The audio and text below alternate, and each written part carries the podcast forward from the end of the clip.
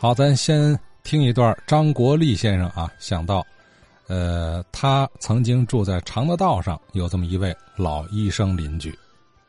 我原来住在那个七三年的时候啊，住在嗯常德道明通里，住在一楼。我那二楼有一个大夫啊，姓甘，叫甘又强。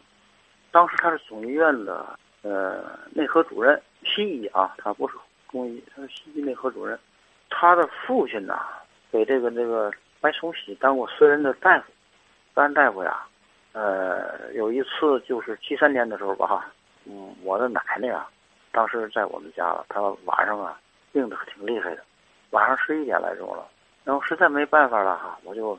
上楼去敲这个甘大夫的门去，然后他说让我等一会儿就下来，没有两三分钟吧，他就下来，穿个白大褂，拿个听诊器，然后就给我奶奶这个呃听了听，然后他就跟我说，他说你等一下吧，他上楼拿药去了。然后下来以后给我奶奶吃了一片药，西药片啊，一直等到我奶奶的病情好了以后，他就一直在那站着。后来又拿听诊器听了听，他说应该没问题了。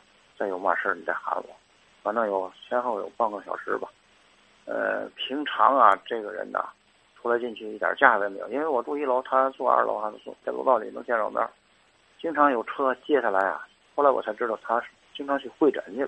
那个年代啊，车都是上海牌小轿车，或者是那个波兰的华沙。这个人呢，一点架子也没有，给人的印象就嘛，特别那个知识分子的那个样子，特别浓，戴着眼镜来的。呃，见着人呢特别有礼貌，哎，跟我们也点头哈腰打招呼嘛。这个人现在已经早就去世了啊，他是在那个木兰花园晨练的时候突发的脑溢血，这是七三年的事儿。好，甘佑祥是吧？这么一位老大夫，曾经和张先生楼上楼下的邻居，是不是还有听友听说过这位老大夫啊？